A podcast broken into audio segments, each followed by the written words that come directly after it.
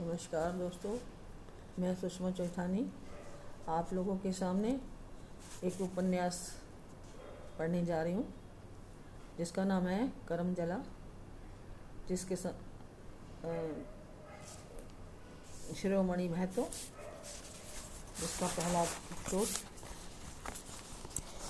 करम जला ढलान से उतरते हुए उसके कदम लड़खड़ाने लगे थे मानो अब तब वह मुँह के बल गिर पड़ा। समूचा शरीर पीड़ा व दर्द से दुख रहा था। अंग प्रत्यंग का पोर पोर पीड़ा से टूट रहा था। मुँह के कोरों से अब भी लहू रिस रहा था। समूचा बदन, लहू और पसीने से तर बतर हो गया था। ढलान से उतरते हुए उसे लग रहा था कि उसका प्राण पखेरु अब सदा के लिए उड़ जाएगा। उसके पाँव बिल्कुल लड़थड़ा गए थे और वह लड़खड़ा कर मुँह के बल गिर पड़ा। बगल के पलाश वृक्ष पर बैठे दो ढेबचूर पक्षी उसके सिर के ऊपर झूमने लगे। उसे बचपन का गीत याद आया। तब वह इन पक्षियों को देखकर गाया करता था। ढेबचूर, चूर ढेबचूर, चूर, कैसन उतर, जतरा, मैया, बप्पा, मोयर, गेलो, ककर, असरा।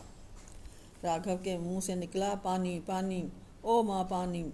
उसका कंठ सूख रहा था। उसे माँ का कथन याद आया। अरे करम जले तुझे चुल्लू भर पानी नहीं मिलेगा, जा रे करम जला। राघव ने सिर उठाया और आसमान की ओर देखा, पूर्णिमा का चाँद बादलों के बीच उलझ रहा है। बादल कभी चंद्रमा को ढक लेते तो कभी चंद्रमा बादलों को चीर बार निकल जाता। कभी ओझल हो जाता तो कभी चमक उठता। राघव को लगा कि चांदनी रात में तारे उसकी दुर्दशा पर तरस खा रहे हैं। दोनों ढेपचूर पक्षी पलाश वृक्ष पर बैठ चुके थे। तभी दो मजदूर ढलान में साइकिल से लड़खड़ाते हुए उतरे। उन लोगों ने ज़मीन पर गिरे हुए राघव को देखकर सोचा, होगा कोई दौर पियुआ और वे चलते रहे। ढलान में साइकिल को रोकना भी बहुत कठिन होता है। राघव ने उठने का प्रयास किया, लेकिन उठ नहीं सका। समूचे बदन का पोर पोर दर्द से टूट रहा था। उसने आसमान की ओर देखकर समय का अनुमान लगाया। दस बज होंगे।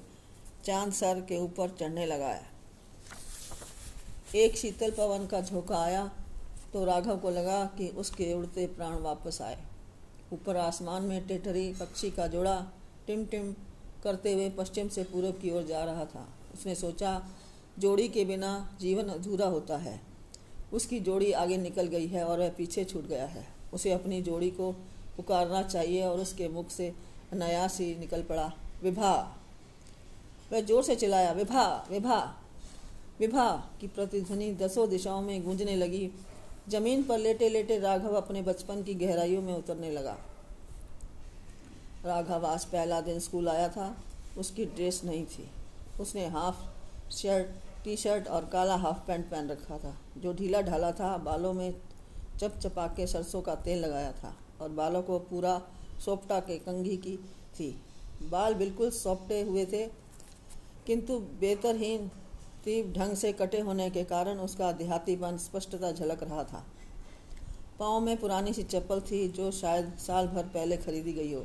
स्कूल के बच्चों की चहल पहल और कोलहाल के बीच राघव सहमा सहमा सा दिख रहा था। प्रार्थना करके बच्चे अपनी अपनी कक्षा में आए और अफरा तफरी मच गई। एक लड़के ने राघव का बस्ता एक और फेंकते हुए कहा, यहाँ पर रोज मैं बैठता हूँ। तुम कहाँ से आ टपका? बेचारा राघव मायूस सा मुँह लटकाए, ताकता रहा, कुछ न बोल पाया। तनिक विरोध भी नहीं किया, कक्षा के अन्य बच्चे ताली पीट पीट कर हंसने लगे। वो तो बेचारा राघव रोने लगा उसकी आँखों से आँसू टपकने लगे। तभी एक लड़की उठी और राघव का बस्ता उसी जगह पर रख दिया, जहाँ राघव पहले बैठा था। उस लड़की ने कहा, मोहन, तुम पीछे बैठोगे, यहाँ पर यही बैठेगा। मैं यहाँ रोज बैठता हूँ भा मोहन ने ज़ोर से कहा। नहीं, तुम पीछे आए हो, सो तुम पीछे बैठोगे। विभा ने ज़ोर से कहा और मोहन का बस्ता उठाकर फेंकने लगी। मोहन अड़ गया। उसने विभा का हाथ पकड़ लिया। मोहन, मेरा हाथ छोड़ना वरना मैं अभी कुंवर सर से कह दूँगी। विभा के मुँह से कुंवर सर का नाम सुनते ही मोहन डर गया। उसने विभा का हाथ छोड़ दिया और अपना बस्ता व बोरा उठाकर पीछे चला गया। कुंवर सर का नाम सुनते ही लड़कों ने हड़कम मच जाती थी। वे हमेशा लड़कियों का पक्ष लेते थे। लड़कियों की जरा सी शिकायत पर वे लड़कों की बेदर्दी से धुनाई कर देते थे। एक बार एक लड़की की शिकायत पर कुंवर सर ने एक लड़की की इतनी बेदर्दी से धुनाई कर दी थी कि वह महीना तक बीमार रहा। उसके इलाज का सारा खर्च कुंवर सर को भी भरना पड़ा था। फिर भी वे लड़कों को की तनुक भी नहीं सुनते, हमेशा लड़कियों का ही पक्ष लेते हैं।